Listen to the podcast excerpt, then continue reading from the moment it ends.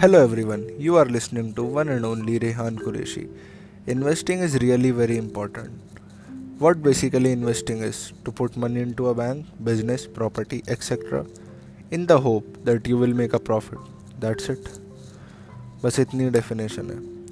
जब हमें एक अमाउंट किसी शेयर बॉन्ड प्रॉपर्टी गोल्ड किसी में इन्वेस्ट करते हैं, इसलिए कि हमें कुछ रिटर्न आए तो उसे इन्वेस्टमेंट कहते हैं। ये तो समझ आ गया कि इन्वेस्टमेंट होती क्या है। लेकिन ये नहीं कि आखिर इन्वेस्टमेंट ज़रूरी क्यों है।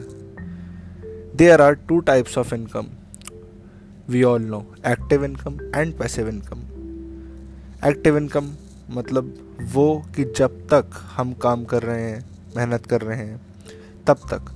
उसके अकॉर्डिंग हमें पैसे मिल रहे हैं और पैसिव इनकम वो होती है कि हम काम करें, ना करें, हमें पैसे मिलते रहेंगे।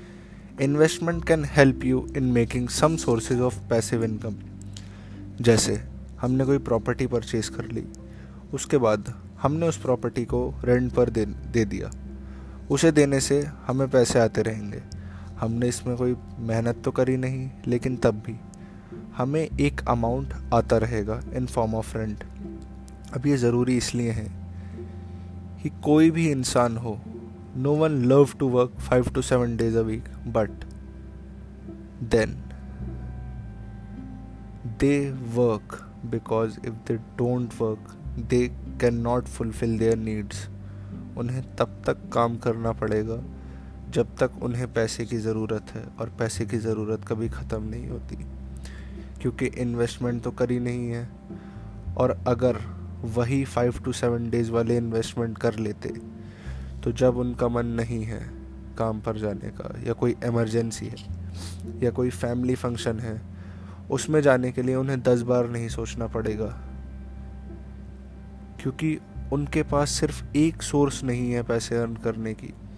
एक्टिव इनकम उनके पास और भी सोर्स हैं अर्न करने की, और अगर वो कर भी लेते हैं five to seven days work तो जब वो रिटायर हो जाएँगे तब कौन सी सैलरी पर डिपेंड रहेंगे? या कोई मिस हैपनिंग हो गई?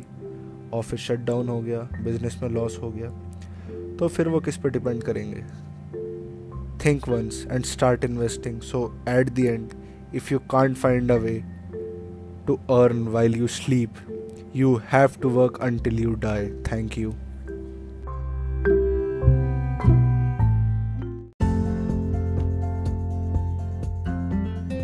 Hello everyone, you are listening to one and only Rehan Qureshi. Why beginning is always the hardest part? शुरुआत सबसे ज़्यादा मुश्किल क्यों होती है हमारी लाइफ में किसी भी चीज़ को शुरू करना सबसे ज़्यादा डिफ़िकल्ट क्यों होता है if we start something it's the hardest part that we are starting but do you know why beginning is the hardest part because हम थक के, परेशान होकर फैसला लेते हैं शुरुआत करने का।